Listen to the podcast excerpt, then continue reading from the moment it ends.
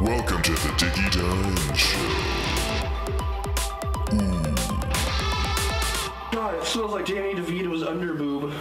What's up, you Dickey Diners? Welcome to podcast number seven, I think. Seven or eight? I think it's seven. I think it's seven. We are going to be joined today by our good friend, my manager, and vocalist of Dragged Under, Anthony Cappocchi. We're going to be talking about business. We're going to be talking about his band, The Scene, the metalcore scene specifically. Maybe a little bit of drama in the metalcore scene, some stuff that uh, has been coming up recently. So make sure to uh, stick around for that. Before we jump into that, just want to let you all know that we do have a Patreon. If you want to subscribe to the Patreon, we really do appreciate it. If we can get 500 patrons, me and Austin will be doing a five song EP. So that's a goal that we have set. So if you want to see some new music from us, 500, we're like halfway there. And um, yeah, it could be just a dollar a month or five dollars a month. There's different perks. There's different tiers. One of the tiers, you can get your name on the wall behind us in every episode of Dickey Dine Show that we do while you have an active Patreon subscription. And we really do appreciate it. It helps us to pay our camera guy and it helps us to continue to make more content. We also have merch, which is uh, actually the sponsor of today's video, uh, which is Pretty Good Branding. Uh, Pretty Good Branding is a printing and branding agency, which is owned by our good friend and my manager, Tony. Um, they specialize in large format printing like backdrops, table throws, tent tops, flags, and of course, merchandise for your band or business. Um, they've made backdrops for some really cool bands such as Powerman 5000, Pierce the Veil, Atreyu, Asking Alexandria, The Used, etc. So they are they're very reputable, and Tony's a very very good guy. So it's good quality. Um, they even printed all of the merch for Scion, and they will be printing all the Dickey Dine Show merch. So um, we trust we trust them with our merch needs, and you should too. Right now, they're running a special just for our viewers. Visit www.prettygoodbranding.com using the link in our description or pinned comment and submit a quote, and they'll give you 10% off your order when you mention the Dickey Dine Show. Only if you mention the Dickey Dine Show. So, what are you waiting for? Head over to prettygoodbranding.com and send them a message for your next merch order or print job. Without further ado, thank you so much, Pretty Good Branding, for sponsoring this video. Let's get into the podcast. I can't believe all that CGI. Hey, what is up, Tony What up? Cappocchi? Dude, I haven't seen you in Forgot a my minute. water, dudes. How are you? Good. How are you, man? That'd be sick Good. if you Other paced than, the I don't know where my water is. Other than that, I'm chilling. Yeah. Wh- where are you right now? He's lost in, in the shop. Depot. He's in the shop. I got lost in the home. I don't know. uh, I'm in the shop. So at the new spot, I have like a. Well, okay. You, I maybe you know this. You're kind of from the country, but like we have A little bit. shops, right? Which are basically just like garages, but they're bigger. Yeah. yeah, I know what a shop is. You fuck. Preface to that. You're a bit of a redneck, huh? You've had sandwiches. Shop, I, dude. Because you, because, because people think like, oh, it's a shop. Like I own like a mercantile store, Mercantile. but I don't. I don't even know what that is. Your references are so obscure. Mercantile. I don't even know what mercantile is. what happens when you're educated as hell? Was that an What's up with you expensive thing? How- Maybe how your tastes are different. Dude, we've been good, man. We've been chilling. Uh, we've been doing the Dickey Dine show stuff, and and uh, I've been editing the Musician Mansion show, and just work, work, work. You know, as the song I love goes. that, dude. Work, work, Yeah, work, man. work, Yeah, work. I've been really liking the the podcast. It's a cool new format for y'all. Yeah, thank you. I've you. got a yeah. great surprise for you. You're on it right now. Ashton! Fan of the show. All right, let's uh let's Yeah, jump long time listener, first time caller. So Let's jump into this. So, everybody, we'd like to introduce Anthony Cappocchi. He is a good friend of ours. He's been a friend of ours for, for 10 years almost now. Who's counting? Who's counting? Um, he was in Rest Repose when we, back when we were doing that. He is now the vocalist of the band Dragged Under, and uh, he has his hands in all kinds of business stuff. And he's a he's a very very talented musician and very good businessman. So um, we're glad to have him on. Yeah, highest uh, credit score of the podcast so far. Tony, probably Do you want to give us a, a brief summary of your uh, your career story? I guess kind of starting from Rest Repose to where you are now, and kind of how you got to be where you're at. I've actually heard this story, so I'll just, just check it. I think you were, you were probably there for most of it. I was there for a little bit. Yeah, ex uh, Zumiez Yeah. manager uh, turned heart metalcore vocalist, Yeah, that's well, that's pretty much how they all go. It's the other way. the or the other way around. You know, Yeah, start as the vocalist. They retire from metal and go to Zumiez because that's the only place that'll hire them. uh, yeah, no, I, I I dabbled in retail for a long time. I think that was kind of like where I cut my teeth doing sales and and management, if you will. I was managing like you know a clothing store, but still to some degree you have like the you know you have people personalities to manage, you have products to manage, stuff like that. So that's kind of what got me interested initially in you know, doing like still stupid things like clothing brands or you know, running like merch websites and stuff like that. Um, but yeah, the the like creative management thing happened obviously just because you and I became friends, and I was working at Positive Grid, and then I, I got let go. Um, and then uh, I was like, well, I don't know what the fuck I'm gonna do. And at the time, you were like, dude, I need help anyway, so just come work with me. And then that's kind of where that whole thing started, and that's just kind of what I've been doing since um, you know, there was like a lot of deals that would come your way that were maybe not brands that didn't quite have like the right budget for what we wanted to do, or they weren't a good fit for the channel. And basically, instead of just being like saying no, bye, you know, I basically got your permission to like shop them to other people, and you were like, yeah, I don't care. So that's kind of where the agency got started. Otherwise, it would have just been like managing one one creator, which would be fine. But like as as you know, sometimes that one creator doesn't want to doesn't want to create, doesn't feel creative. So it's it was kind of important that like I was able to spread out a little bit and make sure that I had like a breadth of people I could work with when when other people decided, hey, I'm not working right now. And that- it's funny because in like the last week, I think I think like four of of like the people that I work for as an agent have been like, hey, I'm not doing deals for like four months, and I was like, okay, mm-hmm. cool. I kind of So said that to you at one point too. I think.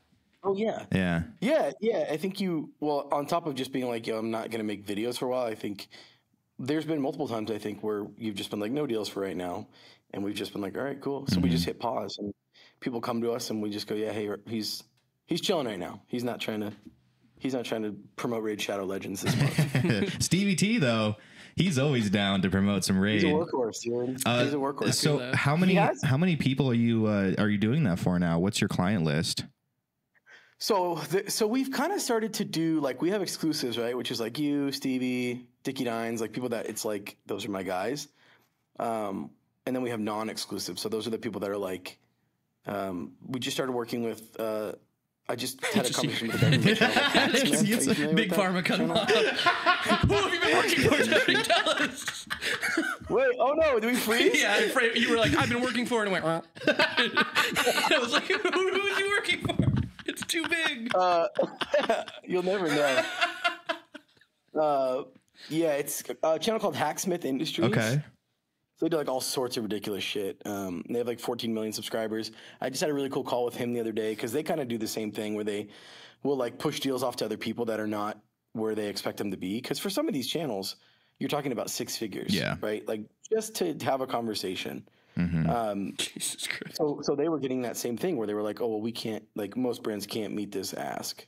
So we're going to have to do this. Mm-hmm. And um, so I had a conversation with them and picked up like 10 new people.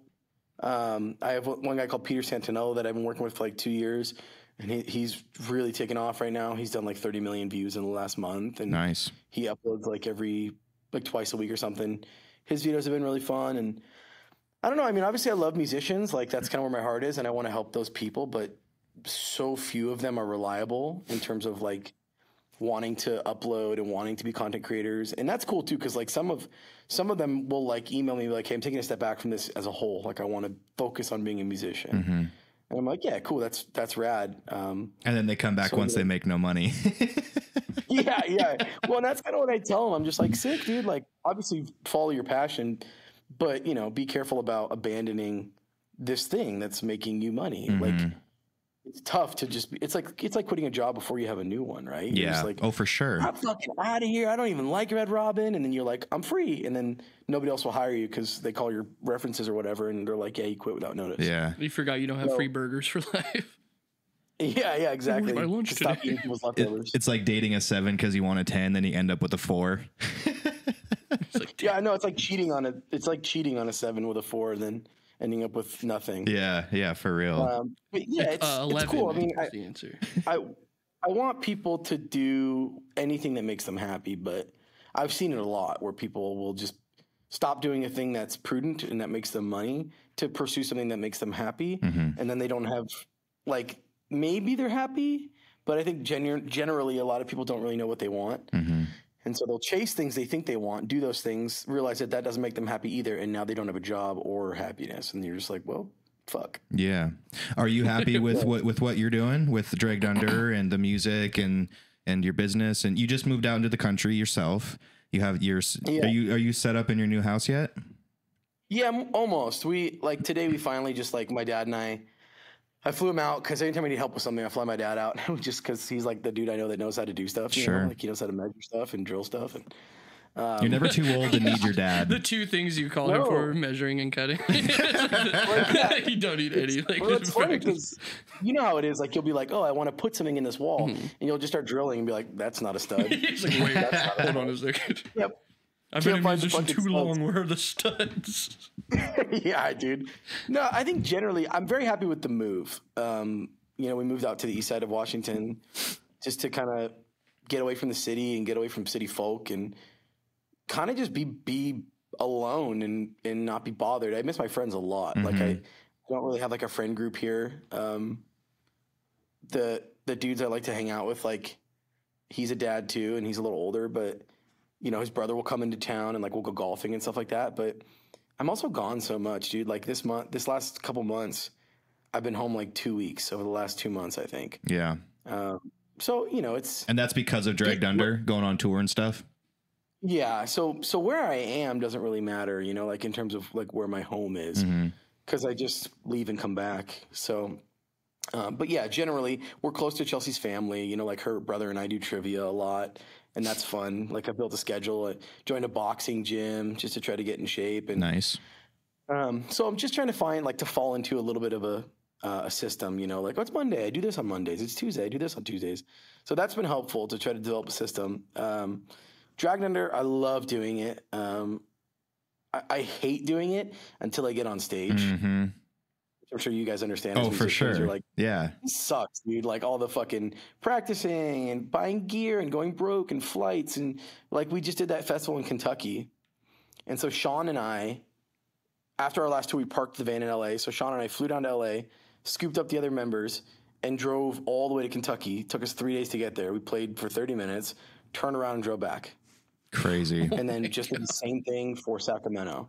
So Dragged But it is- Under. it's like, Dragged Under, you guys are playing some really big festivals. You're getting really good tours. I mean, tours with the Used and and tons of other cool bands. But um, and if this, if this is too personal, it's okay. But kind, I kind of want to bring it up for people to be aware of the situation of of musicians, especially music, musicians that are I trying to make it. offender, yes.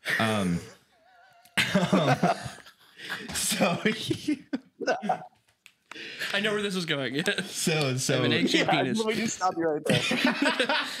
so but so you're you guys are you guys are kind of killing it like you guys are playing in front of thousands of people when you go on these festivals and these tours and stuff like that you're playing with really big bands but we had a conversation may- maybe a few weeks ago where where you still say that you guys have made like no money from like take home money from the band is that is that still accurate I lost you for a second there. You're back now. so i'm just saying um i just my question is we had a is that conversation. Yeah, we had a conversation a few weeks ago where you're where you basically said that Dragged Under. where you said that hold on, there's a lot going on. there's a lot going. where you said that Dragged Under doesn't make money, and I just wanted you to maybe talk on that for the for the people watching to really understand like how difficult it is for for musicians to actually like to make it and make money in this. Yeah, I, I mean it's it's so hard because there's like a lot of ways you can approach being a musician, right? Like you can only do things for money, in which case you won't get a lot of opportunities, or you can do you can take every opportunity in which you're spending a ton of money. So like, you know, those those festivals we did, um, the the one they didn't. I think we made, I think we made nine hundred and seventy five dollars each for for two festivals. Um, when everything was said and done, you know, after gas, hotels, Right. wear and tear on the van, oil change, like we lost probably 800 bucks doing it. But those are the kind of festivals where it's like, mm, you don't say no because it's like the Danny Wimmer stuff. You're just rubbing elbows with so many important people, and and you get to like, I got to see Pantera. That was pretty sick. Hell yeah. Um, so you know, we're like, oh, it's a free festival. Like people travel all over to do these things. We get to play in them and off, offset our costs a little bit. So the band as a business, um, you know, makes money. Like we we go on tour, we make money. The the problem becomes like, especially as you get older, keeping members without paying them. Um, and we pay our members like a little bit every week just to kind of be like, hey, pay your phone bill, hey, pay for your food or whatever. It's not that much, but um, that was like a big reason some of those guys quit. Like we had three dudes quit at one time, and the main impetus was the first thing was I'm a dickhead, but the second thing was they want to make money. Do you want to do you want to go into that? Do you want to do you want to talk I mean, about that? I've I've talked about it a little bit. Like it's all good. We're we're all friends with those guys. Um, but that's that's the truth. Is that I think we we just have a difference of opinion on on a lot of things, and they I, I don't think that Fluff was just like yo, I'm done with the shit. I'm too old for it. I'm I'm over it. And then the other guys were kind of just like out of the blue, um, just were like, "I'm we're gonna quit," and I was like, "Oh, okay, sick." So it was a bummer because like you know we had a we had like a, a falling out, like a talk in in Germany at one of our shows about how just like they didn't like how how I was, and you've been in a band with me, like you guys understand that like yes, sometimes it's like there's got to be one person keeping it together because there is a lot of cats to like herd, like proverbial cats to be like. Hey, stop drinking! Hey, no, don't touch that! And like you're just running around, like trying to keep people on the rails a little bit. It's. And, when they won't, when they won't do it on their own, it's like a little bit tough. To, it's like somebody has to be the fucking dickhead because no one else is doing anything in the band. And so like that's what Sean and I we've kind of like divided a lot of the responsibility now moving forward, just so that there's like, I think one of the big things was like I have to take a lot of this weight of the band off of me Right. Um, for me to be like able to do it and not be psycho to you guys or just like feel like I'm losing my mind all the time. Right. Um, that's been very helpful having like Sean step up and, um, and you know, he was always like the dude that was like my, my like kind of go to anyway. Um, Fluff did a lot of stuff too, just like clerical stuff. But if you don't have like a, a couple, like if you don't have everybody like with the similar vision and the same understanding of what everybody wants, like the, it's not, there's no point in having a band. And that's why these dudes, like you have guys like Jairus Johnson and like Kim Dracula and Nothing Nowhere and, and, and Falling in Reverse where it's like, I am the band. Mm-hmm. And if you want to be in this band, like it's my band and you can be here. Mm-hmm. But then the problem comes back to money, where it's like I would love to do that, but I don't have the money to pay musicians. Mm-hmm. You know, so it's tough, dude. Even even a band that's doing as much as we are, um, yeah. There's there's sometimes you'll get lucky. Like we're taking a tour in Germany uh, next year where they're paying us very well, and we're like, holy shit, this is crazy. But it's because we just finally told our agent like. We, we will not come back here if it's if it means losing money. We just can't, we can't do it. Right. Um, and so he started finding us opportunities that make money. And and we unfortunately still take an L in the US a lot of the times. Um, obviously, merch is like the savior of tours. Um, I think we, you know, we spend our guarantees easily in gas and hotels. Um, and we're only doing one hotel now. Like since since we got new guys, we've kind of we've like minimized our crew. So now we're only we go out as four four or five people, right? Like the band is a four piece right now, plus uh, Justin who does content and merch, and so he gets paid a salary. But it's it's been nice because we've only had to buy one hotel room. They don't need to be fancy. Like we'll pull into like a Motel Six, sleep for eight hours, get up and go. Right. I think that was a big thing too, was making sure that like we we all kind of had a realistic expectation of like what it what it needs to look like going forward for the band to be profitable and to maintain its own um like its its own um I don't I don't know the word, but to to carry its own weight, we have to operate differently than we had in the past. So I mean the biggest thing is obviously merch sales. Like without being able to sell merch on the road and um, you know, being able to like charge 35 bucks for a shirt. It's like, I don't know how bands survive these days. Speaking of merch, have you heard about this uh, thing going on with Tesseract and their that merch? fucking idiot, dude. That dude's so stupid. He's a, such a dum dum. I saw uh, Tank, you know, Tank the Tech. Yeah, yeah, yeah, yeah. Uh, we- We've done uh, live streams with with Tank. Oh, sick. So he's he's one of my guys now, and I, he posted. That's the first time I saw anything about it. Is he posted like a story, and it was like the tweet, and he's like, "There's still time to delete this," and uh, I clicked it and was like, "What is this drama?" And I couldn't believe what he was saying. I was just like, I was confused that that like a member of the band would want to like take food out of the mouth of one of his crew. Right. because he's made. He I, like, I don't. I don't know too much about it. But what essentially was the situation? I mean, he wanted. He was making too much, and He so was the drummer saying- wanted a cut, or or what was it exactly? He didn't say that, but I but that's what he meant, I think. Like he was basically saying like yo, I've noticed like an indiscrepancy in in like music and it's like, "Oh, you're you're fucking Inspector Clouseau. You're so revolutionary. You notice that musicians don't make money. It took you how long have you been in Tesseract? This is not new. Musicians never make money. We're the last to get paid always. Mm-hmm. So yes, merch people make good money. That's why we're able to take a guy on tour who has who runs his own business, who has like a girlfriend and like people relying on him and, and he's able to come out and go with us because he knows like, yo, that's where I make my money. So one, you have to incentivize people to do that because one, a lot of a lot of them are only working a couple months out of the year, and two, that job sucks. Mm-hmm.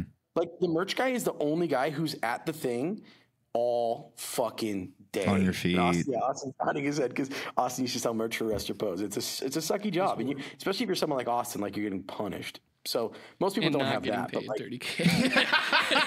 yeah, exactly. Well, we needed to set up a Yeah, tip thing for you. Is what we needed to do. Clearly, Yeah, he was mad that like the merch guy was making a lot of money and, and the band wasn't. And it's like, well, dude, the the bottom line is like this is kind of a thing for people who aren't musicians and don't really know how it works. The band sets the wages for everyone on the tour. Mm-hmm. The the buck stops with for we'll use falling in. The buck stops with Ronnie. Mm-hmm. Everything is his decision all the way down, right? From stage moves to fucking light colors to you know where the guys on stage stand. Like if you ever notice, he's always the only one on that riser unless they're doing like pyro or something. Every decision stops with the main guy in your band. And so with with like respect to how much people get paid, they could easily just say, "Hey, merch guy, you know, here's how it works. You get 500 bucks a week, plus we split the tips. The band takes 80%, you take 20%." Like you can set that up however you want, just like a relationship that we have, right? You could be like, "Hey, I want to renegotiate my percentage or or I'm not going to or I'm going to pay you a flat fee and in exchange I'm, I don't want to give you any percentage." right? So like all of this stuff is up for negotiation. So it's a little bit gauche to be in a band and like try to like I don't even know what he was doing. It almost just felt like he was trying to like um not flex, but like the opposite. Like he was trying to like start a pity party for himself and his band about how little money they make. And it's like, dude, that's not where you're losing money. yeah. Like the tips that the merch guy's getting is not maybe not going to make the difference in your band. Like the merch sales are what is going to make the difference. Like he's not getting a piece of that. He's only getting the tips. But it's the fucking age old thing, right? Where like we're bitching about bands have to get a merch cut and we don't get any bar and like it's all this shit where it's it's never fair to the band and it's never going to be. But pretending like your merch guy's tips like are are changing the dynamic or like the trajectory of your band's success financially is ridiculous. But I think he was basically just like, "Oh, I just want everyone to know like you're paying these guys a lot of money, but, but just so you know, we don't get it." And it's like, "Oh, cool. You're It's almost like guy. incentive to like pay our merch guy less when you see us on Yeah, tours. straight up. Could you imagine being the merch guy on that tour? He's just like, what the fuck, guys? Yeah, seriously. Why didn't you He talk to me? Why'd you post this on Instagram? My guess is that he probably was like, "Yo, I'm gonna post this. Like, is it cool with you?" And the guy was probably like, "Yeah, whatever, it's cool." But I don't think that dude realized like what a hornet's nest he was kicking. That's what I was gonna say. I don't. I don't think he really meant it to come across the way that it just kind of did. yeah, I, yeah, I guess there's there's a side of it where he clarified that he said he had talked to a few fans that had donated like a large amount, thinking it was going directly to the band, and he was like, that that, Yep. that kind of sucks for them because they thought it was going to us, but it went to Terry. I mean, which- and- but and it's that's like, something- I mean. That's kind of on them for. It's like if I really liked the restaurant, I gave the guy up front three hundred dollars as a tip and just didn't say anything. Yeah, Like, it yeah. Wasn't like, can you make sure the owner gets this? I was like, here you go, man. Here's three hundred dollars. Yeah, and that that is one thing that I will say is like there, and there's two there's like two ba- big schools of thought. Is one is just negotiate it differently with your merch guy. Just say like, hey, dude, you're gonna get like you'll get 30% or like some some people only do um like I think when we went out with 10 years I was talking to their merch guy and he was saying the band takes all digital tips and he keeps all cash tips mm. which is like whatever I mean there's not it's not like it's not unfair But it's an just like- agreement. yeah, Yeah, and, and he said up. yes yeah, right. so it's like, you know, maybe maybe I probably would guess that most of the tips are card tips mm-hmm. because most people pay with card now these days. But at some point, it probably wasn't like that. Ten years ago, it was probably like, oh, sick, like I get to keep the cash tips. It's like that's all there was. Um, but yeah, I think the landscape changes, and you know, you just have to keep renegotiating stuff like that. But um, I don't know. I was gonna make another point. I guess my point was also if you have a fucking problem with it. Get your fucking ass out there and sell the merch, then you little piss bitch. You little piss. bitch. you little piss bitch. That's great. yeah, I, I, I agree with you. Uh, I wanted to read this little thing because I was I was looking into it this morning, and I found Yeah. I found this uh, article they posted. and They said uh, Tesseract vocalist Daniel Tompkins has released a statement regarding the tipping situation, and then quotes.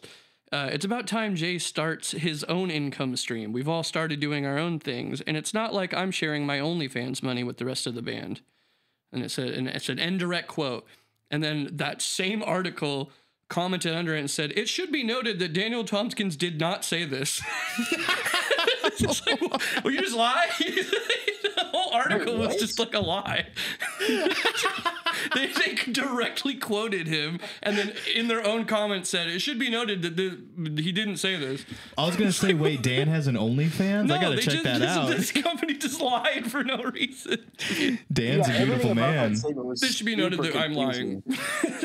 Damn. So, yeah, I mean, but but that is a good point too. Like, I haven't relied on no, nobody in my band is is or has ever going all the way back to Rest Repose has ever relied on the band to be the source of income. right. It's tough. And we can complain about that all we want. Like I think musicians do a lot of like complaining and and uh, genuflecting, if I'm using that word correctly, but about how we don't get enough and like, oh, what's the solution?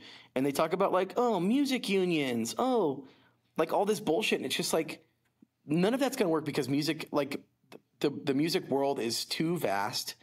There's too many bands who think they deserve what you have without working for it.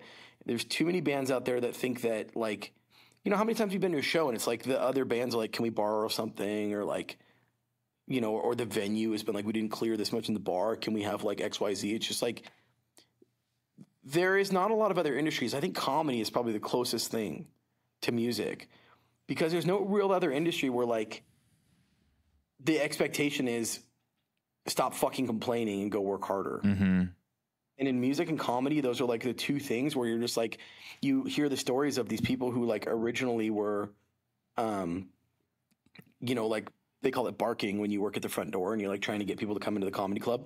Of these people like barking at these these clubs, and, and they're like, you know, Pete Holmes has like one of the biggest podcasts. He had a show on HBO. Like, he's a very very well known comic, but like he started out just out front of the comedy club in Boston begging people to come inside and i think they would let him do i think the trade was like you bark for you know three hours out front and we'll let you do 15 minutes hmm and so he's like doing 15 minutes to people who don't give a shit at the end of the night like they're sweeping up the peanuts and he's up there on stage telling jokes like but I- but i i kind of like that culture in music. I like the grind because i think that it removes like a lot of not shitty bands because there's a lot of people that are in shitty bands that make it but i think a lot of people who are in music for i don't want to say the wrong reasons that's not right but like who are in music because they think it might be an avenue to like money um, they get that rude awakening really quickly and i think that the barrier to entry is necessary so that people like go to music and they're like oh wow this sucks and you're like yeah you want to keep you sure you want to fucking do this because it's not fun Yeah.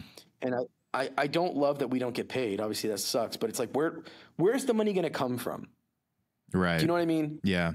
Like, let's say you're getting like, let's say you know, Austin, your band is getting you know 500 bucks a night to play a show. Tickets are 10 bucks, so you got to sell at least 50 tickets just for them to clear. hmm Let's say they sell 100 tickets. Now you and the venue are making the same amount of money, right? Like they get to sell the bar, and you get to sell your merch and they should not be taking a merch cut. That's bullshit. It always has been. But like, where is this extra money going to come from? Right. Because they don't. The 30k in tips, baby. Yeah, that fucking merch. I get Bring it back, man.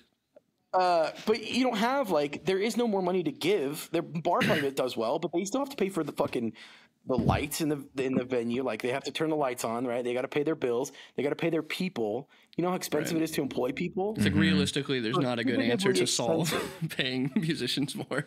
Well, and I think the other thing is too is like for every single Post Malone, for every single Doja Cat, for every single Justin Bieber, there's a million people that are just as good who are trying to make money and grind and make it, and it's just not. They just can't.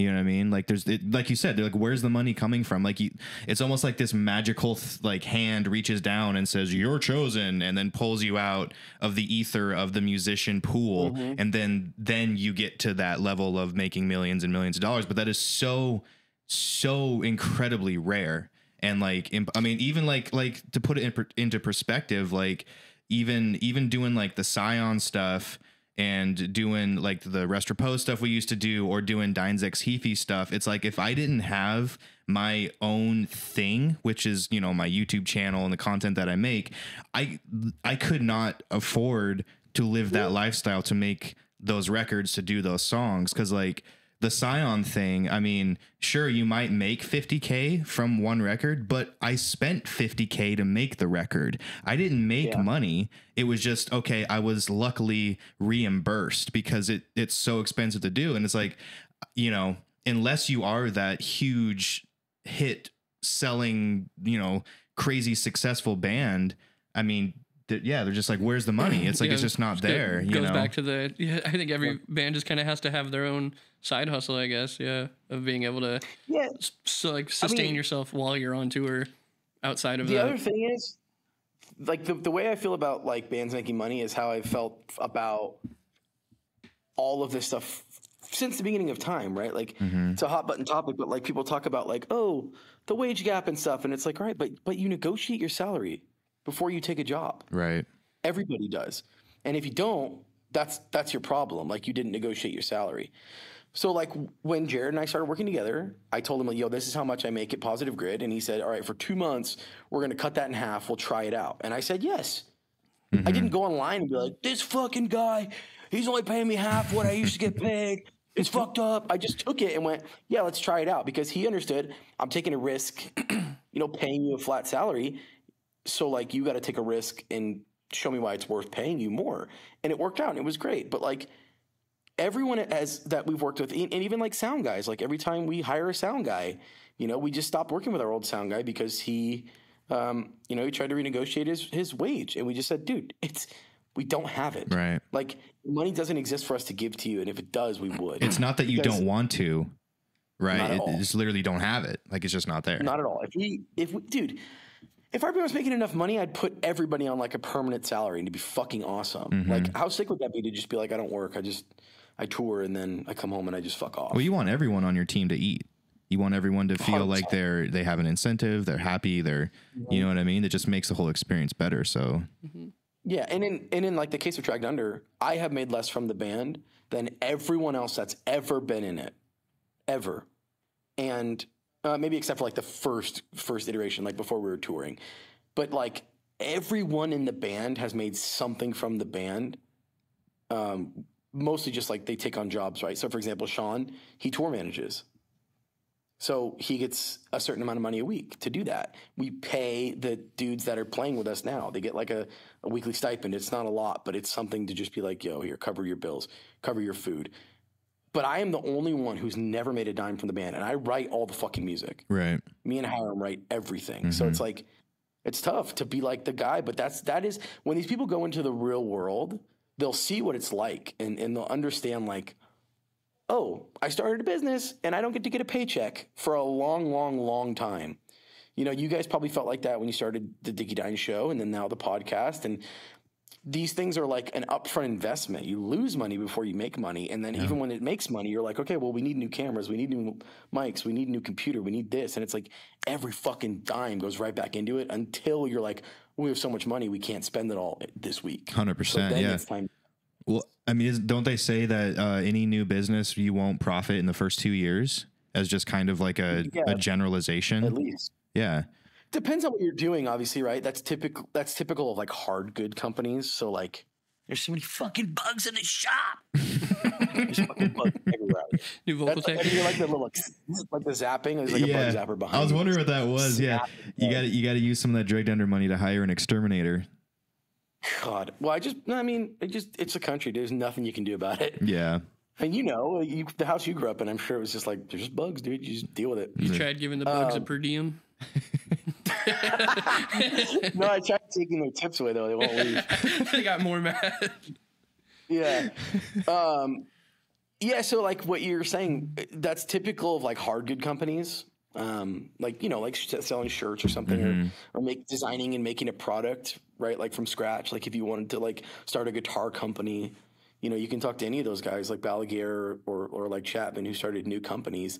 And I guarantee you they'll be like, yeah, I didn't, pff, didn't make anything on this. Most of the times those people have another job that's paying for that new job. Right. That- that's like the hobby, right? Like, well, yeah, my, you know, I, my IT job pays for like the, the guitars that I'm building. And It's, that is how life works. Mm-hmm. Unless you go to the bank and get like a loan or get like a cash injection or, or, or like a private loan from your dad or something like this is just the nature of the business and music is no different. It's a it's a bootstrapping business where everybody is every single person wants to get paid like they have a boss but doesn't want to have a boss. But that's the other thing you have to realize too is like in music, we're lucky that we don't have people to answer to. My band is my own band. Mm-hmm. We show up to the show, I'm a contractor. I set up, I do what I want to do, I play my set, I sell my merch, and I get out. And, and but imagine if you were like like this Live Nation stuff is kind of getting weird because they're buying all the venues. And then these these agencies are signing deals with Live Nation, basically saying like, okay, like Beartooth, that tour went on, that was a Live Nation tour. So almost every single venue was a Live Nation venue. And it's like there's some things that are cool about that because it makes it easier for the bands to get paid, and it like sometimes they get like an upfront. Um, but they make a deal where they go, okay, we'll only play Live Nation venues now, like in the U.S. or whatever. And it almost becomes now where you're like beholden to Live Nation, right. well, Monopoly. whoever the yeah, whoever the conglomerate is that owns the venues, it's like that's why they're interested in buying the venues because that's the only way you can control bands if you mm. own the means of production. And without a place to play, like what is a band? That's crazy. It's just a group of dudes playing music. yeah. So so we need that. We need it to to be con, kind of the Wild West and continue to be like, you know, this next bastion of like freedom and just being like, yeah, you show up, do your set. We're not going to tell you what music to write. We're not going to tell you how to play your instruments. Show up and entertain the people and then get the fuck out of here. Because I don't want to. I don't want to be, you know, a union musician. I don't want to work for, you know, a specific like a director like these these actors have to do. They show up and they get told what lines to say, how to say them. Uh, I don't want any of that. hmm I want to come up there and play my lame. songs the way I wrote them, the things I like, and I want to leave and I want to have nothing to do with anybody else because there's especially in music because there's too many fucking people doing the wrong shit. You know? So it's a little bit like like labels in that respect. But even when a label gives you money, like you've seen with Scion, like if they gave you a check for fifty grand, you would have been like, "Oh, yippee! I'm I'm pocketing twenty five of this," and then you go make a record and realize how expensive it is to make a record and pay musicians and do promotion and do videos and all this other stuff. And it's just like, it's it's hilarious how fast the dollar spends when you're a musician. And then everything that you pocketed is just now gone. Yeah, you didn't pocket anything. You were like the. That's the thing with like even even as like a band, you know, we like we signed our, our deal with with Mascot and we're we're happy with it. But I think at the time, like at the beginning, we're like, wow, that's a lot of money. Yeah. And then you go make the record, and there's like this weird like back back channel where like the producers just go, cool, what are you getting for this record? And you tell them, and they go, sick. All right, well, I'm going to charge you more for this record. Yeah. Well, yeah. I mean, wait. even it's like not even just music, but even content too. Like, obviously, we just did the Musician Mansion thing, which is coming out soon. And uh, oh, I think you froze again. Stay plugging. Stay plugging. you there? I lost. There you go. You You're there? back. I was, I was about to say, it's not like content. It's like content too. Yeah. I was about to say, like, we just did the Musician Mansion thing. Obviously, we had a couple of sponsors, DistroKid and Sweetwater. You know, they gave us, you know, X amount of money, and I ended up spending out of my own pocket half of what they gave me, which was a very large amount.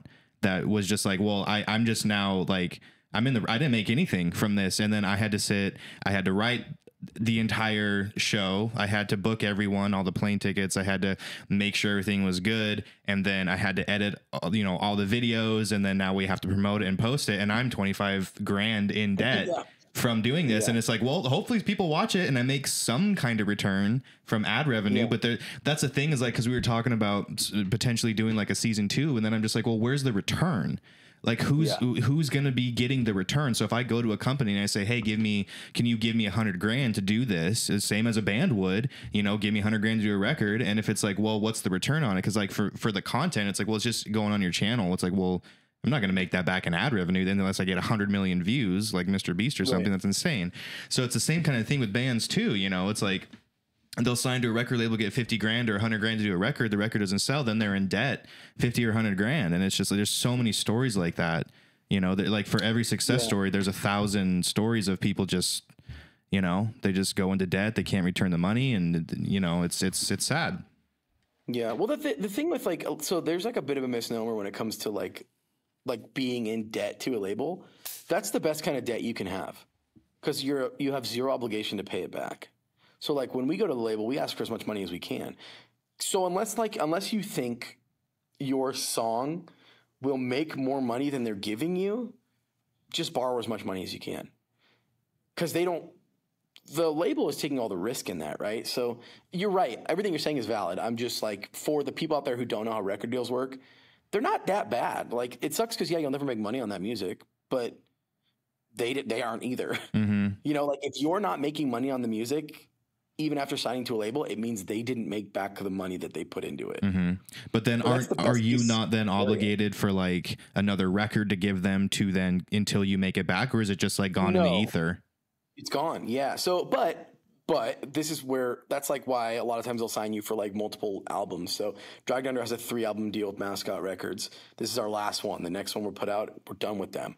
But they could have looked at the other sales and been like, "Yo, it's just not worth it. Like we're, we're sunk into this already.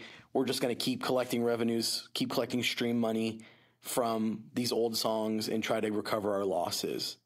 But that's what labels do, right? They want, like you said, they want one Post Malone pays for Right, the eight artists that they signed, you know, that did nothing. right. So yeah, it's it's like a little bit scary to think like, oh, I'm borrowing money, but it's like, yeah, but the label's risking it. They like everybody knows what they're getting from that deal, which is I'm getting money to make records. You're taking you're you're you're giving me the money and you're owning the music afterwards. But like you said, like if you were the label for Scion, would you be pleased with the performance? As good as the music is and as good as it's done, you're realizing that it costs more to make music than most people who consume it will will put back into Right. it. And even with even it's like, you know, all these people like complain about like Spotify, and it's like, well, y'all aren't buying fucking CDs anyway. You're not buying like they might Mm-hmm. Where buy are you going to listen to them? The, the people don't make cars with CDs anymore. You can't find CD players unless you go and buy them on Amazon or something.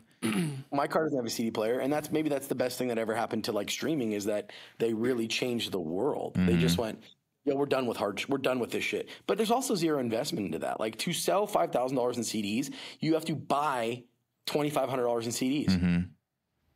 So like, yeah, Yeah. it's not like it's not a zero sum game, but you're definitely if you embrace the streaming lifestyle, like you'll be better off, I think. But in, but in in regards to what you're saying, like with Scion, you spent more than you made, mm-hmm. right? Which is common with every musician. It was about like- it was about even, and it, it- it's crazy that like in my head that's a success. Where it's like if I can Oh, yeah. if I can just cut even, then that's a success. You know what I mean? He's just really letting that sink in. I'm back. yeah, you're you're right though. That is a success. Mm-hmm. Like, and that's how a label would think too. Because now, okay, I'm even now. Five years from now, I'm gonna be up 300 big ones. yeah, three- yeah, three- In five years at three hundred dollars. yeah, for real, dude.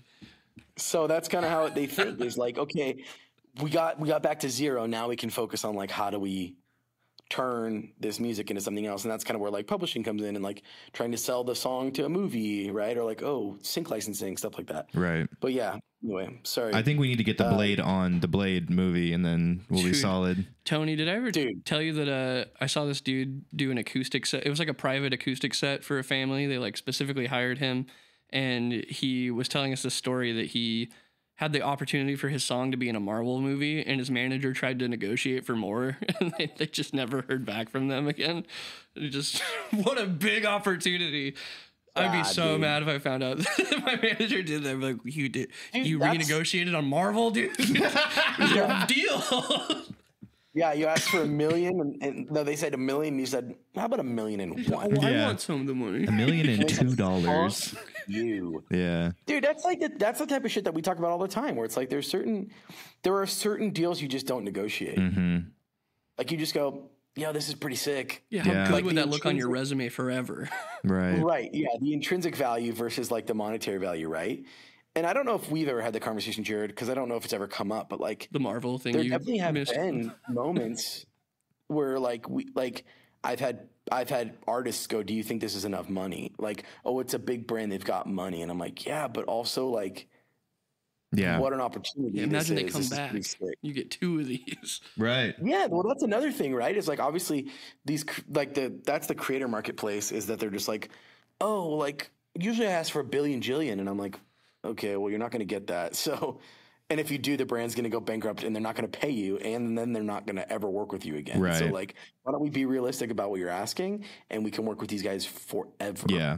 It's that's why you. That's why we did fucking how many Raid Shadow Legends deals? it's funny. when, as soon as you said that, so the first thing I thought of is like how little I've probably helped Raid and how much they keep coming back. Like, yeah, well, yeah. no, I'm sure you do. No, 'cause I they're- know. they're Obviously, they wouldn't smart. come back, but it's still Right, funny. Yeah. It's much But they- better to they- make five hundred dollars ten times than make one two thousand dollar check. Yeah, absolutely. Exactly. Yeah. Exactly. Plus so the you know, serotonin when it- randomly like you want to do raid, I'm like, sure, yeah, sure. a little- you're not depressed for that 10 seconds? Like, oh, what a rush! weight lifted.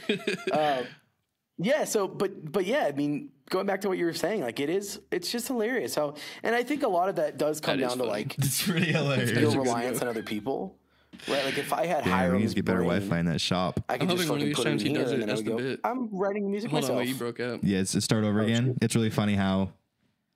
Uh, I was just saying like how much money it costs to make stuff. Yeah. But if I had Hiram's brain, I would just fucking put it in here, and then I'd go, I make the music now, and I keep the money. Mm-hmm. But we are relying on him to some extent, right? To do the record and to produce it and mix it and makes it sa- make it sound sick. I don't know how to do that stuff. Yeah. Luckily with you, I mean, I guess you did work with producers too, but like theoretically, you could do a lot of that stuff on your own and pocket those those dollars, and that's what guys like Caleb do, Mm-hmm. right? Caleb Shomo, like he he produces all his own shit, he writes all of it, and so at the end of the day, it's like, yeah, maybe it's not always the freshest music on the planet, and it's he kind of has a formula, and it's kind of they all kind of sound the same, but that dude's making money. You see the house he just bought? Mm-mm. I'm sure it's nice. I mean, a couple. It was like a, I think maybe a year ago I moved to LA, but it's sick. It's a it's a it's a crib. Hell yeah. Good for him, man. But you know those guys. Yeah, respect to those dudes for for carving out that space and just going like, this is how I do it. Right. I'm not. A real quick, uh. Caleb Shomo owner.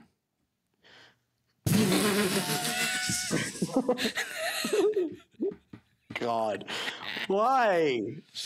you got to come over soon, Tony, so we can do another Smash Pay me for night. That. That was a bad joke. Dude, I mean, I live far away now, but absolutely, I absolutely. know, I know. That's that's a cool thing. I can be like, oh, I gotta go to Jared's for some business. Some, Yeah, some talk tax business, write yeah. off. I have to stay the night there for a couple nights. Dude, Hi- gotta- Hiram uh, smashes us sometimes. Just Yeah. Make a lobby and we'll just play with him for a little bit. Online, yeah. Yeah, d- dude. I know. We need to. He was talking about coming out here to do the record, and I was. I don't. I don't know if he will, but uh, if he does, we should definitely have you guys out. And then we set up the Smash on this big fucking Oh, that'd be this, so sick. the simulator screen. Hell yeah, dude. In the shop and just There fucking better be no bugs. smoke cigarettes and drink beer. Dude, Dude, yeah, if he No, the comes out, Bugs let us is doing know. Work over there. Look at that guy, dude. Damn. Sheesh. The precariously placed uh, golf bag. no, I'm showing the light. Well, yeah, that's my wife's bag. Like my stuff's all over there, and like the it's cool. a much funnier area. setup. Yeah, hell yeah. She, hers is just chilling back there. I don't want it touching mine. yeah, it's, it's the girls keep the cootie bag away from my shit. That's her corner. She, that's smells the like only corner of the shop she's allowed to have. It's 14,000 square feet. She gets 100 of it. um, anyway, She's the merch girl for you. yeah, exactly. She can keep the tips. Tony, so we yeah, have uh, we have uh, some questions from our, our, our patrons over on Patreon. I wanted to ask you before you go. I don't want to keep you too long. Um, so that's cool. this this question comes from Leo Voigt, and he says, "If there was one band that you could be a part of, what would it be?" I'd be the merch guy for Tesseract. Uh, yes, there could have been a better fucking time for that callback. yes. We made 10 of those jokes today. That was easily the best one. All right. Um, you know, that's a good question. I will. I. I um. gosh, I don't know, man. I. Fuck, dude. it's tough. It's funny because I always I always make these like this question should just be one one word answer. I should just go foreigner and we go to the next one. But I always think too much. I'm like, we just saw we just saw like Limp Bizkit at um, Aftershock, and I'm like, oh, I would love to be in Limp Bizkit, but then I'm like. Only if I was Fred Durst though, because that dude's just up there talking Yeah. for 40 minutes. and then one like everyone else is like, just like Fred, please. I've been playing the intro to break stuff for 30 minutes. And you're going to keep playing it. yeah. So I don't know. I think I'm, I love being dragged under. I was gonna say you'd Um, want to be I the think vocalist of Dragged Under, man. Yeah, I think the only other thing I would want to do is like I would love to be like a country guy. Like I'd love to be one of these dudes, like young country dudes, crushing it. Like So that goes into like- our next question, which is comes from it's Okay. Inferno Bluch, and he says, uh, um, "Is the country thing is the country thing still coming to fruition? And uh, what's that look like?" I honestly haven't even started it, dude. Like it's dragged under, and obviously I have a child now, and we've just moved. I'm finally, like, literally just finally last week, like into the like slow part of my year where I have like a little bit of time, and we're already scheduling writing the third dragged under record. So Yeah. I'm just like, I want to do it, but I, but it's also weird. Um, country writers are weird. Like like metal musicians, you know, like I have access to some of the best metal writers on the planet, like the dudes that write for Spiritbox, the dudes that write for Falling into Reverse, the dudes that write for, um, uh, what's the big band? We have Hiram. He does Word Alive. He does Blessthefall. He does Uh, Yeah, uh, uh, right. As I Lay Dying. So Totally. yeah, But I just mean like I mean like I can get in the room with any of those guys because I have through BMG through our publisher. But with with country, I can't because every one of those dudes, all those writers, think that they're about to sell a song to Morgan Wallen tomorrow. Every one of them thinks that, and it sucks because it's like, maybe yeah, maybe you will. A lot of them do, right? These fucking country guys are putting 36 songs on a record, so it's like it's not far fetched that like just the songs you have sitting on your Dropbox file could end up, you know, on a record for one of these big country guys. It, it, it is how it works. So I want to do it. I'm planning on doing it. It's part of the reason I moved out here was to just kind of make my make my life easier. Um, you know, we have a lot of family out here that can rally around my new family, um, my baby, and help us watch him and help help Chelsea with the baby when I'm gone. Um, and part of that is so that I can free myself up to do more music. Um, but but yeah, it's slow, man. I'm finding it. I'm finding it to be harder to find country writers than it should be. And maybe I just need to stop being a bitch and pick up a guitar and, and play chords. yeah, yeah. Well, I mean, Just now you're living in the country. You you can pull from the reality of your situation. You can get inspiration from where you live. So it's true. It's Yeah, real. We love that. Next question is uh, comes from Virtual Boy, and he says, "How did the song Hypo, Hypochondria come to be? Uh, at the time that it dropped, I was dealing with an undiagnosed illness. I have since then recovered, but that song really helped me when no one took me seriously. I've also been a hypochondriac throughout my life. So, question: How did the song Hypochondria come to be? I mean, from from a lyrical standpoint, it's just like something that I've struggled with too, and luckily I'm kind of over it now. But like, especially when I was a younger man, you know, like you'd you'd maybe spend a night with a an unsavory woman, and and you'd wake up the next morning, and it's just like you'd f- have like all these fears. And, and it's silly, but that is, like- burn? yeah, it's silly, but like that's kind of like part of part of where like my like earliest feelings of hypochondria came from was just being like, oh, I have AIDS, I have AIDS now, and I'm just like I slept, you know, like the next morning, waking up sweating. I've got AIDS. Oh no, I shouldn't have done that. Yeah. So like it's silly, but it really is where it kind of comes from. So and just being like, extreme. you know, you wake up the next morning, yeah, like you said, you're like, oh, I don't, I don't know that freckle wasn't there before. Um, Classic so AIDS that symptom. was that was a big part of it, but also just yeah, dealing with like just going through life dealing with stuff where I'm like, oh, I don't know why I do that with my neck, or like I don't know why I feel like I have the need to like flex my arms really tight, or like, you know, why why I feel like they need to push the tongue to the side of my mouth against my teeth. They're just things that I do, and I think it just comes down to Tourette's, to be honest, like undiagnosed Tourette's, but. um but yeah, just that feeling of being like, I don't, I can't physically point out what's wrong with me. I just know that I do things other people don't do Right. and I see them. And so that was kind of where the impetus of the song came from. It wasn't so much being told I was like, "Oh, you're fine." Um, it was more just about being like, Am I fine? I think if I, I think if I went to the doctors, they would just be like, "Yeah, I don't know, hmm just you're just different," you know, like Well, the, the crazy thing about anxiety is that it can literally cause so many physical symptoms, you know, to where you could literally feel like you're having a heart attack, you're going to pass out, you're sweating, you, you can't catch your breath. Like panic attacks are very real. And so when those things happen, especially if you're not used to them, it can feel like you're dying, like you're literally about to die. And so it can definitely be very scary. Um, Tristan Schultz says, What other career options do you have if music doesn't work out?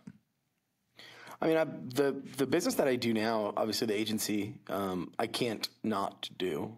I think if if I want to continue to maintain my lifestyle, I have to do that. So the agency is the number one thing. That's where I make most of my money. Um, I have a printing business, right? We do like large format printing. So we print like backdrops for bands. Um, I print like all the trays stuff. Um, I, I printed something for like Powerman 5000. So like bands will just randomly hit me up and be like, I need a backdrop. I got your number from so and so. So that's a big part of my business. We also do like flags and like tent tops and shit like that. PrettyGoodShop.com, by the way, link in the description. P- pretty good. pretty Use good code shop is- Powerman five thousand. No tips for the merch guy. Uh, there, we the pretty good dot shop is new. Like that's like you remember shithead Steve? Yeah. Do you follow that guy? Yeah. That's kind of like ever since I saw like his stuff, I'm like, this is funny shit. I just want to make shirts that are dumb. Mm-hmm. Uh, so that's the newest one. I don't make a lot of money from that just yet. I made a couple hundred bucks, but uh, yeah, prettygood.shop is like my meme T-shirt. Which is also where you can find Dickey Dines merch, Yeah, recently released. Go check it out. yeah, you, and some Jared Dines merch. It's we got that's kind of like I think what the end goal would be would be like what we're doing for you, like like fulfillment for different shops. Okay. uh, would be cool because we bought those. I bought those direct to garment printers, and they're basically just like actual printers, but they're huge. And you just like put a shirt, like you would put a piece of paper in, you put a shirt in, and it prints on the shirt. Yeah. It's fucking tight. it's crazy, like the the world we live in, where you're just like, oh, I just print on shirts. It's gnarly. Yeah. So yeah, those are my like my three big ones. Is like obviously the merchandising stuff, the branding stuff, and then the the talent agency is the big one. But Dragged Under went away tomorrow. I think all I would do is sleep better.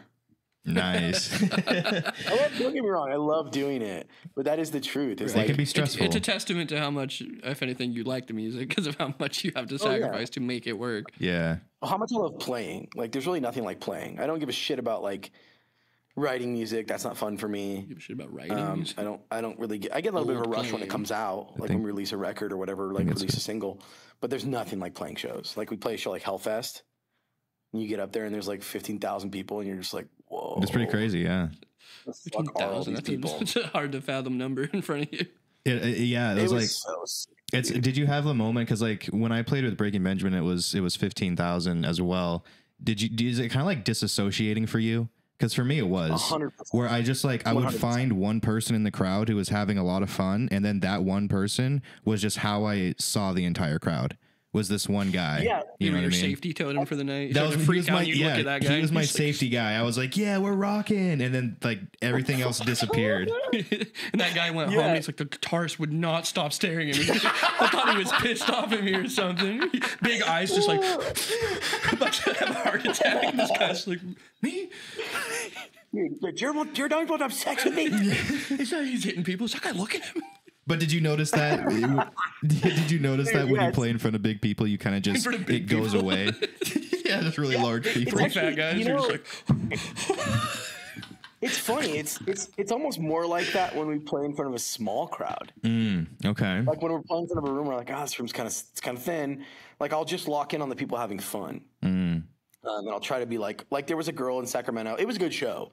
It was a sold out show, but I just remember being like, I'm giving all the attention to this girl because she had like our logo like painted on her face, you know, like she brought like a sign and shit like that. And I'm like, wow, that's cool. Like I'm gonna give as much of my attention to this person. Like you said, like you locked in with that dude that was rocking with you.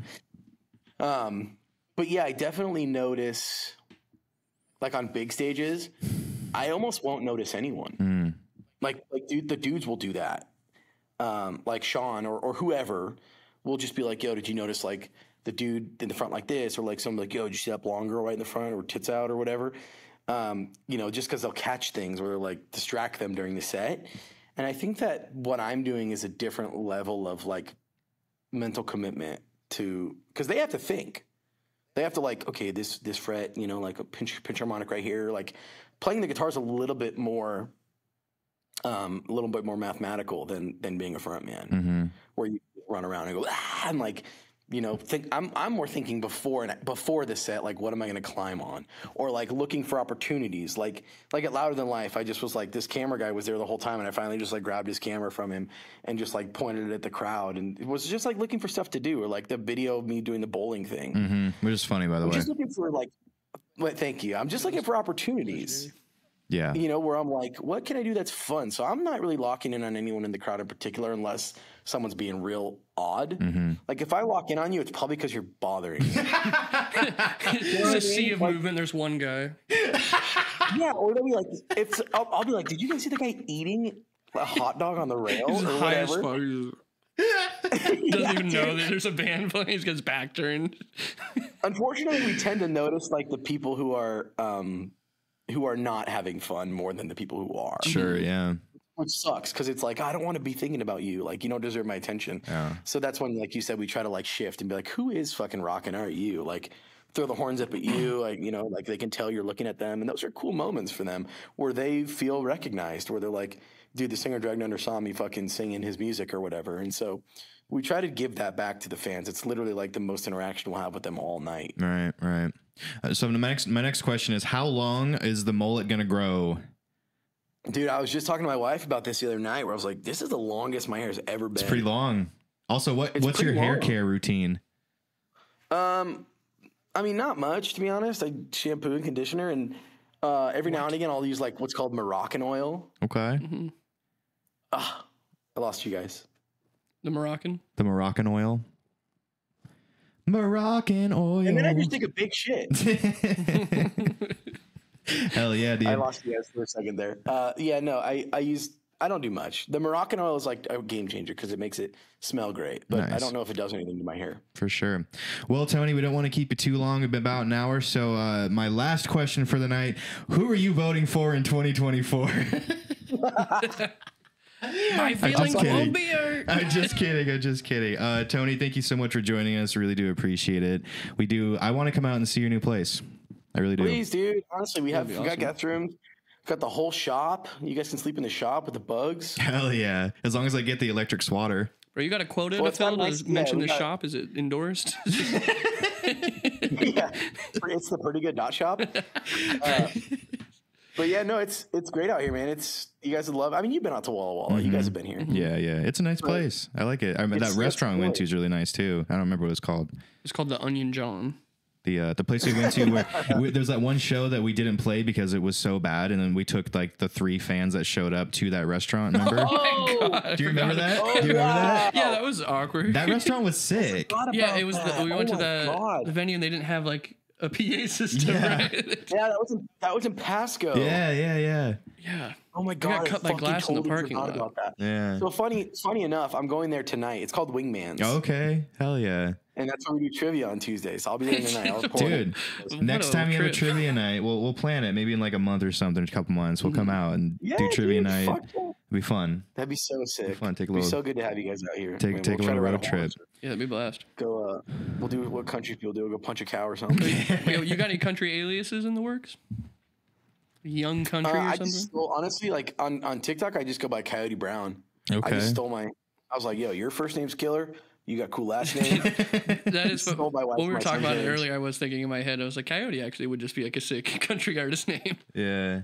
Yeah, I, I mean that's why we gave it to him because we were like, if he does something cool, I don't want him to have to like make up a name. What about like Tony Coyote? There you go. That's a little cartoony. for me. like Wiley Coyote. Yeah, Yeah. true, true, true. Will, will dot e dot coyote.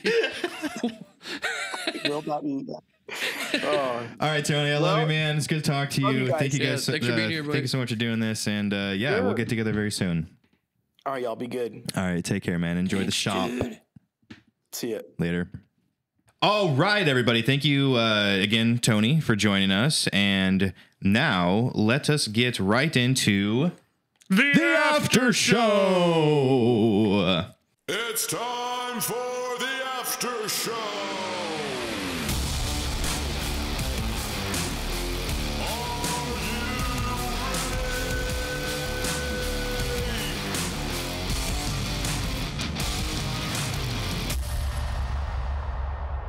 Cue the dancing skeleton. Cue the dancing we- skeleton. Did we not? Did that not pass the funding? I put in a request to get a dancing skeleton. Oh, I guess not.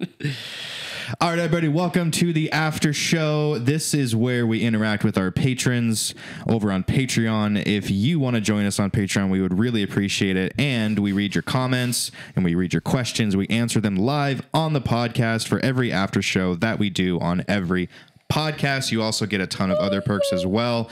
If we get to 500 patrons, which I think we're almost halfway there, me and Austin will be doing a five song EP. So if we get to 500 patrons, you will be getting new music from us. So go check out the Patreon, patreon.com slash Dickey Dine Show. Link in the description below.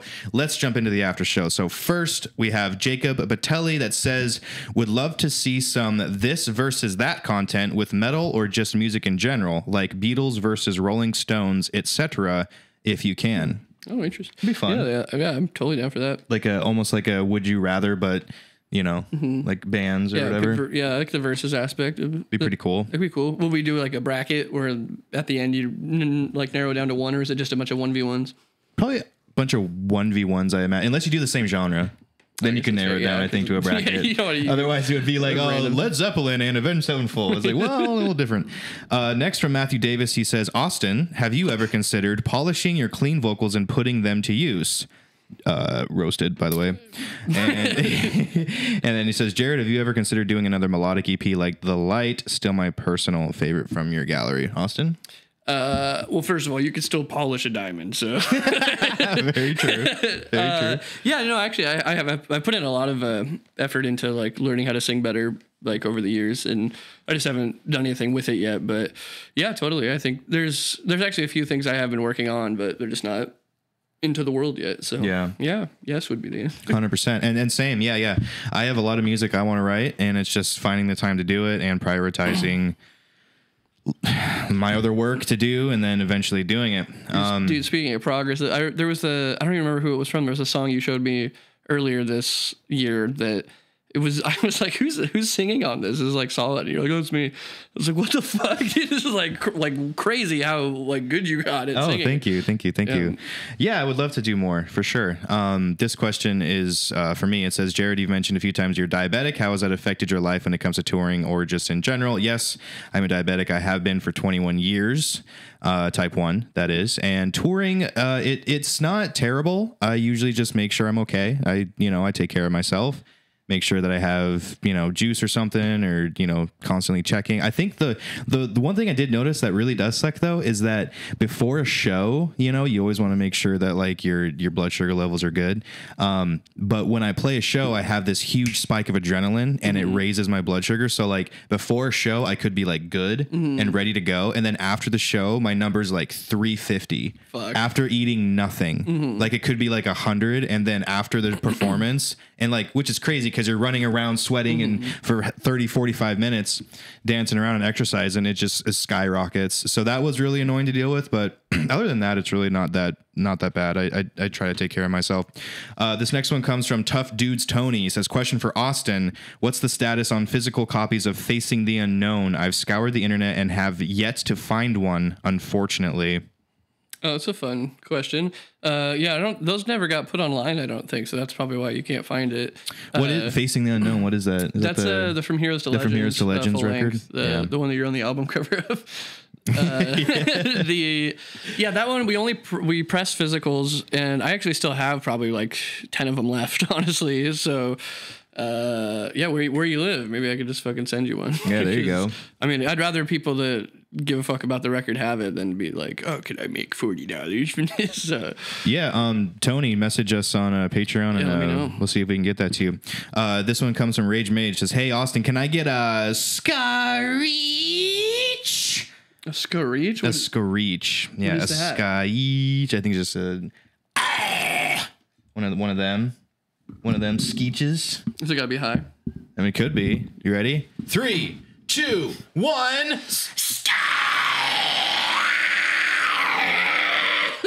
Fantastic. Would y'all do a food challenge where you guys do some sort of blindfold challenge of selected gross foods? A no barf challenge, if you will. No barf challenge. God damn, that's the. I'm really good at those challenges if the condition is that I can throw up. yeah, right. I'll eat anything if I can throw up after. It's like, wait, how do I know that I'm going to throw up or not Yeah, until I put uh, the thing in my mouth? That, that's when the real tragedy hits is when your body realizes what you've done to it and it starts to digest those things and it's like, whoa, what's inside me right now? Yeah, for real. Um, let's see. Uh, Epic Killer 65 says, In your formative years, what was the hardest you struggled with practicing your instruments? And what was the thing that pushed you through or made it click in your mind? Uh, you're trying to learn how to tunnel throat. I, you remember that era? I was- Yeah. dude, I, like, every day I just be like, oh, yeah. I just felt like a goat that was Yeah. just being like picked on. I remember, dude. I remember. me- that was the longest technique for uh, to figure out for me and it sucks now because it's so it's so easy to do but it, it was just like there was no nobody doing it at the time. It was just like dickie allen and travis ryan had like look what i can do. There was no tutorials or anything. It was kind of just figure it out. And I Right, tried for so long and i finally got it. That was that was my biggest hurdle is vocally. Uh, Mongolius asks, What was the closest you guys ever came to quitting the music industry? I don't know. Oh. I don't know if I've ever hmm. gotten to that point of, of wanting to quit. It, for me, it was always just like, I'm going to make it work no matter what. Yeah, it's like things have al- like things have always gotten hard and been hard in music, but yeah, I don't I don't think I ever had like a a tragic moment where I was like I'm giving up music. Yeah. There's pl- I don't know plenty of other things, but music has always been unwavering because it's I was making music well before I was making any type of money, and so For it, sure. it was never about like oh if I'm not making a thousand dollars for this song then I can't do it. It's yeah, no, I've always wanted to do music. I, I could feel that for touring, maybe that. There's a couple moments where you're like, is this worth doing? but Right. as far as music itself, no, not not once. Elijah Dudas asks, What is your fondest Dickey Dines show memory? Ooh, that's a cool question. Yeah. there's a uh, lot. One that always comes to mind immediately. I don't know if it's my favorite, but it's like a top tier one. Was the the firework war video we did? Okay. Yeah, there- there's just so many good moments in that video, and I like cry laughing thinking about Tony had just bought those like Balenciaga shorts or whatever, or not Valencia Volcom. They were Volcom shorts. Yeah. because Balenciaga Oh, and he not a burned a brand. hole? Yeah, Yeah, I, yeah, I yeah. shot because he had like a like a cardboard shield he was trying to use, and I was shooting the Roman candles at the ground so it would bounce under it. it. Like the first time we did it, it like burned a hole straight through his brand new shorts, and he was like flexing them up, like, "Dude, I got these brand new shorts." They just instantly melted through his skin. Yeah, poor there's some guy. good moments in that video. I think for me, I, there's dude, there's so many, there's so many, but mm-hmm. I mean, the I like the like the early ones you did where it was like we'd go outside and we'd do like little gross food challenges, or Oh, we'd throw yeah. darts at a board, or we would you know blind taste gross food, or tomato soup slip inside. yeah, yeah, yeah. Or like I don't know. There's just so many, and they're all so different. Mm-hmm. Right, Because like yeah. a lot of the the dual vocal covers we used to do were were so fun, and Yeah. I we'd stay up until three or four in the morning, pissing off our roommates to you know to do those, and they were you know were just so much fun. Dude, the, yeah, the vocal covers are great. Yeah. Um. All right. Let's see. Let's do one more here. Um. Uh, let me okay. FDDNM uh, says, "Let me know how much you agree with this. For mixing, it seems to me that it's less about the monitoring equipment, sound treatment, and more about understanding how the mix translates from your speakers, headphones onto other devices. I would stress over my listening environment having these issues, but it seems like it's not that important. But the pros and tutorials never mention that type of thing that I've seen. Thoughts." Um, I think you can do a good mix in a bad environment, but you have to test it. I think you have to kind of do the car test. You have to, do, if that's what you're kind of asking. I'm assuming. Um, it, it definitely helps to to understand your environment because that's the thing is like for me mixing, I don't have a good setup. I don't have great speakers. I don't have a soundproof room. I don't have paneling or anything like that. But I know that if I if it sounds like this in this room, it's going to be good in everywhere else. Mm-hmm. So understanding the room you're in, I think, is very important over having like super super super good room. Is just knowing that like oh well, if my monitors are sounding too bassy or whatever, but in other everywhere else it's fine. If they sound a little bassy or whatever here, that's good. That's what it needs to sound like. That's what I've always uh, kind of um, Yeah, make, make sure it passes the AirPod and the car test. Yeah, are the two. yeah. If it sounds good on both those things, that's like the what's important because Yeah. there's always going to be comments that are like, "Oh, this mix is the it's the low end's missing." You know, there's always going to be stuff like that. You could get it perfect, and then now it's too overproduced. You know, so there's. Right. I don't think that worrying about that type of feedback is necessarily important. Uh, it's yeah, I think what you're doing is good. The te- like you said, the environment doesn't necessarily like you don't need the best equipment ever as long as it sounds good on your fucking your headphones and in your car. I think it's a it's passed all the tests it needs to pass. I, I- yeah, I do agree. I do agree. Um, okay, well, thank you guys so much for dropping your comments and your questions for the after show. Again, if you want to be part of the after show where we read your comments and questions, go to the link in the description and join us on Patreon. Also, I'd like to point out that we now have the names, which is a perk on the one of the tiers on our Patreon. You get your name behind the wall if you sign up under a uh, under a certain tier. So That's pretty cool. yeah, yeah. pretty cool. Got six of them up there already. Be sick to fill out that wall. And uh, like I said, we're we hit 500 patrons. We're doing an EP, five songs, doing it ourselves, vocals, heavy, whatever.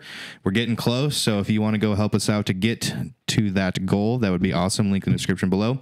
And uh, yeah, we also have merch. You can check that out. Link in the description also for that, which is also Tony's the purdy dot good pretty good dot shop. I think is what. Is dot- Pretty dot Purdy- good dot pretty good. T- T-shirt, pretty.